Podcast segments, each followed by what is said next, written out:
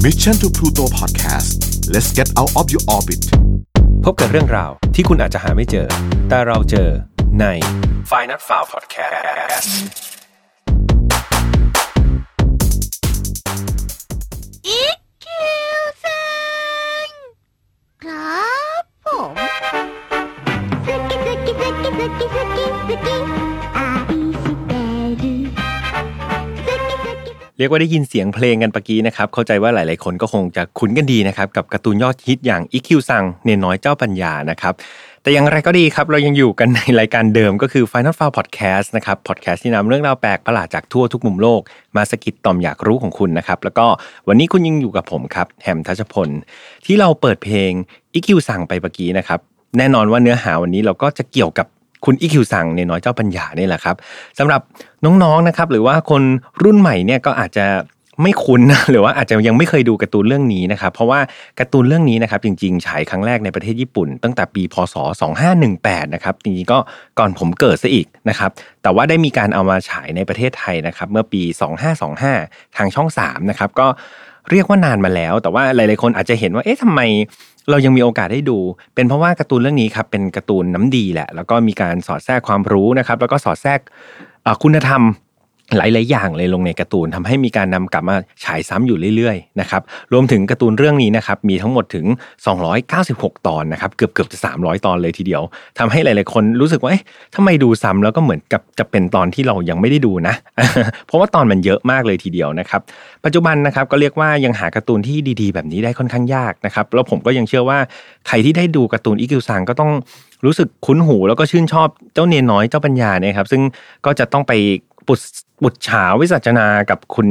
ใครนะโชกุนนะครับแล้วก็มีคุณชินเอมอนซังอะไรเงี้ยใช่ไหมที่เป็นซามูไรคางตูดนะครับก็ใครยังไม่เคยดูลองไปหาดูได้นะครับเชื่อว่าใน YouTube หรือว่าในสื่อ channel ต่างๆ ก็น่าจะยังพอมีให้ดูกันอยู่นะครับแต่วันนี้ครับก็คงไม่ได้มาเล่าการ์ตูนให้ฟังนะครับแต่ว่าเรื่องราวครับที่จะมาเล่าในวันนี้ก็คืออิคิวซังในชีวิตจริงครับแน่หลายคนบอกเอ๊ะมันเป็นตัวการ์ตูนไม่ใช่เหรอ จริง ๆ แล้วการ์ตูนเรื่องนี้ก็อาจจะ base on จาก คนจริง ๆ เหมือนกันนะครับ เพราะว่าอิคิวซังตัวจริงเนี่ยเขามีชื่อว่าอิคิวโซจุนนะครับโดยเขาเนี่ยเกิดในปีคศ 1394 ครับที่เมืองเกียวโต แล้วก็ไม่ใช่เป็นคนธรรมดานะครับเป็นถึงราชบุตรของจักรพรรดิโกโคมัตสึนะครับแล้วก็เจ้าจอมอิยะนะครับซึ่งเป็นภรรยาชั้นรองของจักรพรรดิเลยทีเดียว ตอนแรกเกิดครับก็ไม่ได้มีชื่อว่าอิคิวนะครับแต่ว่าชื่อว่าเซนงิ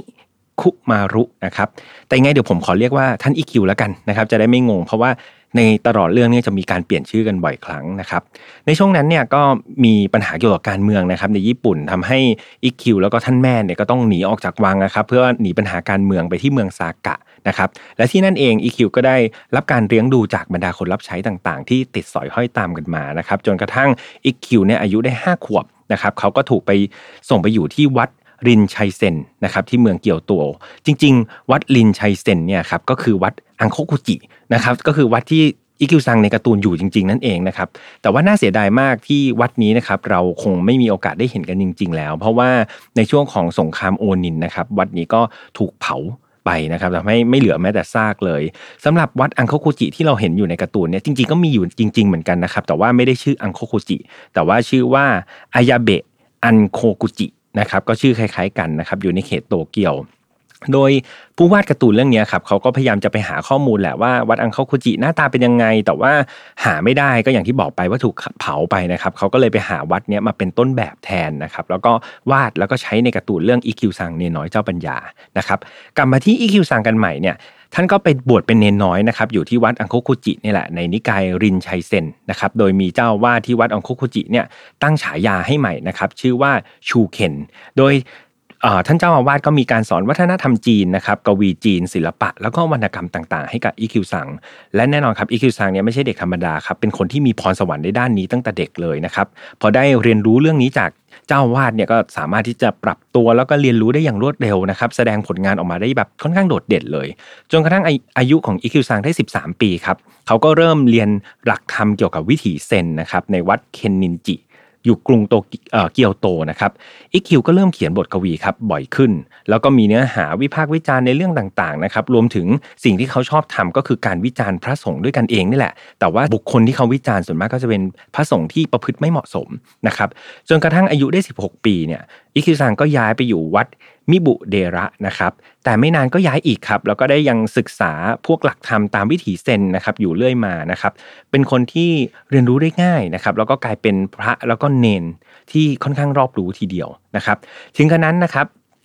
คุณอิคิวซังเนี่ยก็จะดูเป็นคนเจ้าปัญหาไม่น้อยนะครับเนื่องด้วยนิสัยที่เขาชอบประชดประชัน แล้วก็วิจารณ์พระนี่แหละ พระด้วยกันเอง ซึ่งจริง ๆ มันก็เป็นพฤติกรรมที่ไม่เหมาะสมเนาะบางทีก็ไปวิจารณ์พระที่อายุเยอะๆแต่ว่าทำตัวไม่เหมาะสมอะไรเงี้ยเขาก็มีการทำประชดประชันอะไรเงี้ยครับทำให้อิคิวซังเนี่ยก็จะถูกมองว่าเป็นพระที่มีปัญหาอยู่ นะครับในสายตาของสงฆ์หลาย ๆ คน ต่อมาท่านก็ย้ายไปอยู่ที่วัดชัยคินจินะครับซึ่งเป็นวัดเล็ก ๆ แล้วก็ยากจนอยู่กับหลวงพ่อที่ชื่อว่าเคนโอนะครับที่นี่อีคิวซังก็ได้เรียนรู้วิถีเซนที่แท้จริงนะครับถึงจะเป็นวัดเล็ก ๆ เป็นวัดยากจนแต่ว่าหลวงพ่อนี่ก็เก่งมาก แล้วก็เรียกว่าอะไรเข้าถึงแก่นแท้ของวิถีเซนนะครับทำให้สอนอีคิวซังได้จนถึงเข้าถึงเรียนรู้ถึงหลักธรรมของเซนจริง ๆ นะครับหลวงพ่อเคนโอนะครับหลังจากเห็นว่าอีคิวซังเนี่ยก็ ได้คล้ายๆ บรรลุวิถีเซนแล้วก็เลยตั้งตั้งชื่ออีกชื่อหนึ่งครับ ชื่อว่าโซจุนนะครับ แต่ว่าอย่างที่ผมบอกครับ เปลี่ยนมาหลายชื่อยังไงขอเรียกว่าอีคิวซังแล้วกันเนาะจะได้ไม่งง ตอนที่อีคิวซังอายุได้ 21 ครับ หลวงพ่อที่สอนปลุกปล้ำกันมาเกี่ยวกับวิถีเซนก็มรณภาพนะครับทำให้อีคิวซังเนี่ยเสียใจมากๆกับการตายของหลวงพ่อเคนโอนะครับถึงขนาดพยายามฆ่าตัวตายโดยการอดอาหาร 7 วัน 7 คืนครับแล้วก็เดินลงไปในทะเลสาบบีวะครับแต่ว่าไม่สำเร็จมีชาวบ้านมาช่วยได้ก่อนนะครับและเมื่ออายุได้ 25 ครับอีคิวซังก็ไปหาหลวงพ่ออีกท่านหนึ่งครับชื่อว่าหลวงพ่อคะโซนะครับที่วัด เซนโกอันนะครับ ซึ่งที่วัดคาโซเนี่ยหลวงพ่อจะถนัดในการตั้งปริศนาธรรมนะครับแล้วก็จะมีการเหมือนchallenge นะครับตั้งปริศนาธรรมเล่นกับอีคิวซังถ้าเป็นในการ์ตูนจะเป็นท่านโชกุนใช่ไหมแต่ว่าถ้าในชีวิตจริงจะเป็นหลวงพ่อคนนี้แหละครับที่ ตั้งปริศนาธรรมต่างๆ แล้วอีคิวก็ไขได้เกือบหมดเลยครับทำให้หลวงพ่อคาโชเนี่ยพอใจนะครับแล้วก็รู้สึกเอ็นดูอีคิวซังเป็นพิเศษ และนี่แหละครับเป็นที่มาของชื่ออีคิวซังเพราะว่าหลวงพ่อคนนี้เป็นคนตั้งชื่อให้ใหม่ว่าอีคิวซังนั่นเองนะครับโดยอีคิวซังเนี่ยสามารถบรรลุธรรมแล้วก็แก้ปริศนาธรรมที่พระผู้ใหญ่ตั้งไว้ได้ทั้งหมดเลยนะครับแต่เมื่อหลวงพ่อจะให้อีคิวซังสืบทอดเป็นเจ้าอาวาสเนี่ยอีคิวซังกลับปฏิเสธครับแล้วก็จะขอใช้ชีวิตอย่างสมถะแบบคนพเนจรดีกว่านะครับอีคิวซังก็มีแนวความคิดที่จะดำเนินชีวิตโดยวิถีเซนเนี่ยแหละครับ แต่ว่าเขาไม่ได้อยู่ในกรอบของศาสนานะครับ มีการบันทึกนิสัยส่วนตัวแปลกๆของอีคิวซังว่าจริงๆเนี่ยท่านเป็นคนที่มีความคิดที่เรียกว่า out of the box นะครับก็คือแตกต่างจากผู้อื่น แตกต่างจากที่คนอื่นทำอยู่ตลอดเวลานะครับ แถมบางครั้งเนี่ยก็ยังทำตัวฝ่าฝืนกฎของสงฆ์ด้วยนะครับ ยกตัวอย่างเช่นอีคิวซังเนี่ยกินเหล้าด้วยครับแล้วก็เล่นการพนันนะครับฉันเนื้อสัตว์ แล้วก็ไว้ผมและหนวดลุงลัง ก็เรียกว่าส่วนทางกับพระหมดเลย แต่ว่ามีบางบันทึกครับเขาบอกว่าสิ่งที่อีคิวซังทำไปเนี่ยก็เป็นการประชดประชันพระที่นอกรีดเหล่านั้นต่างหาก ซึ่งตรงจริง ๆ ตัวท่านเองก็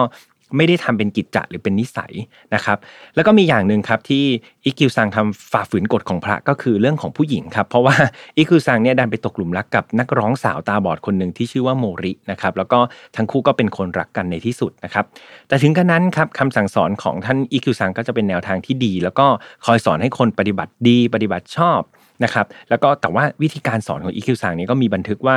ค่อนข้างแปลกนะครับยกตัวอย่างเช่นอีคิวซังจะมีไม้เท้าอันหนึ่งครับที่หัวของไม้เท้าเนี่ยจะเป็นหัวกะโหลกครับเสร็จแล้วพอเวลาเดินไปสอนชาวบ้านเนี่ยเขาก็จะเอา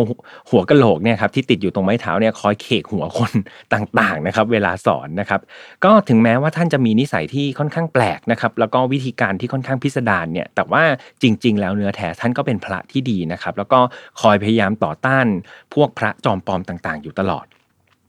การกระทำนี้นะครับของอีคิวซังเนี่ยจากการที่ตั้งแต่เด็กจนโตที่เขาไปต่อต้าน พระจอมปลอมมีการประชดประชันเนี่ยก็ทำให้หลาย ๆ คนนะครับก็จะแบ่งคนเป็นสองฝ่าย บางฝ่ายก็จะเข้าใจแล้วก็นับถือ แต่บางฝ่ายก็จะต่อต้านพระอีคิวซังทีเดียว นะครับ อย่างไรก็ดีครับในบั้นปลายชีวิตเนี่ยคุณอิคิวซังก็เลือกที่จะออกเดินทางพเนจรไปที่ต่างๆนะครับแล้วก็มีโอกาสได้พบปะกับศิลปิน แล้วก็กวีที่มีชื่อเสียงมากมายในยุคนั้นเลยนะครับ แล้วก็ด้วยความที่เป็นคนที่ฉลาด แล้วก็กวนๆเนี่ยมันจะมีเรื่องเล่าเรื่องหนึ่งครับที่เป็นเรื่องค่อนข้างดังเหมือนกัน ก็คือ มันจะมีป้าย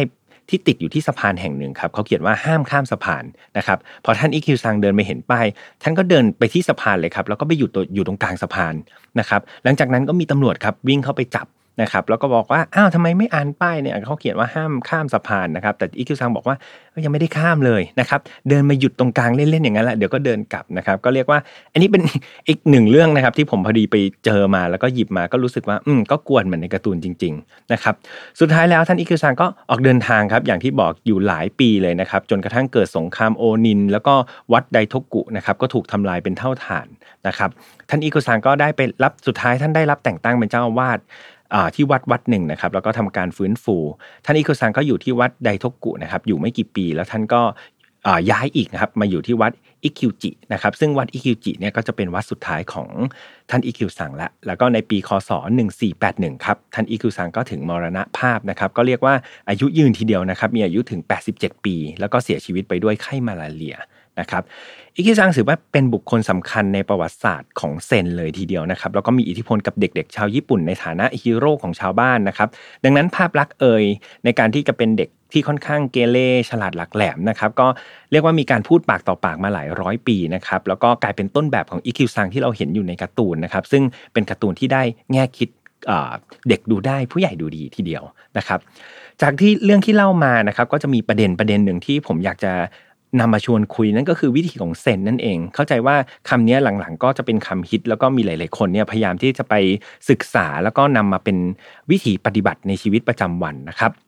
ต้องบอกก่อนว่าเซนเนี่ยจริง ๆ เป็นนิกายหนึ่งในศาสนาพุทธแต่ว่าเป็นอยู่ในฝ่ายของมหายานนะครับ นับถือกันอย่างแพร่หลายในแถบตะวันออก นะครับในแถบเอเชียตะวันออก เช่น จีนเอยญี่ปุ่นเอยเกาหลีเนี่ยก็จะ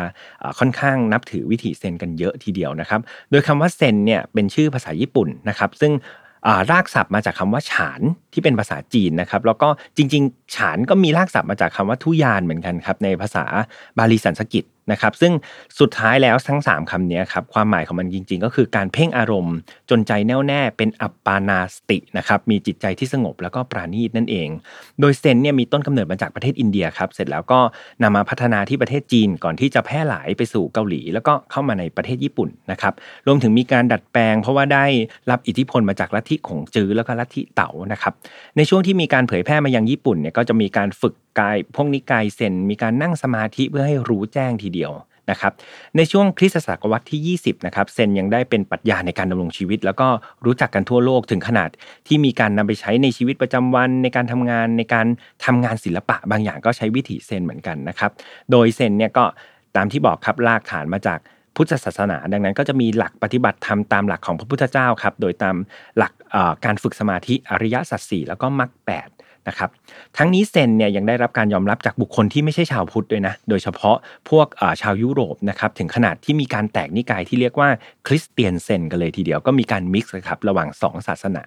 นะครับก็เอาเป็นว่าไม่ว่าจะศาสนาไหนนะครับหรือว่าลัทธิไหนเนี่ยสุดท้ายแล้วก็คงจะสอนให้เราเป็นคนดีคิดดี นะครับทำดีแล้วก็ละเว้นความชั่วนั่นเองนะครับก็ถือเป็นเรื่องราวหนึ่งที่นำมาฝากกันนะครับใน f i n a l f o u n Podcast ตอนนี้นะครับแล้วก็ยังไงฝากติดตามรายการใหม่ ๆ ใน Mission to Pluto ด้วยตอนนี้เรามีรายการเพิ่มขึ้นมาเรื่อยๆแล้วนะครับก็ แต่ละรายการก็มีความน่าสนใจแตกต่างกันไปนะครับ ส่วนไฟนอลฟาวเองนะครับเราก็จะออกอากาศกันทุกๆ วันศุกร์แบบนี้นะครับใครที่ติดตามชมแล้วชื่นชอบ ชื่นชม หรือว่าเพิ่งมาเจอกันครั้งแรกก็ย้อนกลับไปฟังทั้ง 11 ตอนที่ผ่านมากันได้นะครับแล้วมาเจอกันใหม่วันศุกร์หน้า เรามีช่องทางต่างๆ ด้วยนะเกือบลืมโปรโมทเลยก็คือ YouTube Spotify SoundCloud Podbean Apple Podcast นะครับแล้วก็เรามีแฟนเพจด้วยชอบไม่ชอบอย่างไร หรือว่าอยากให้มีเรื่องไหนนำมาเล่าให้ฟังก็ไปเขียนแล้วก็ไปโพสต์ใน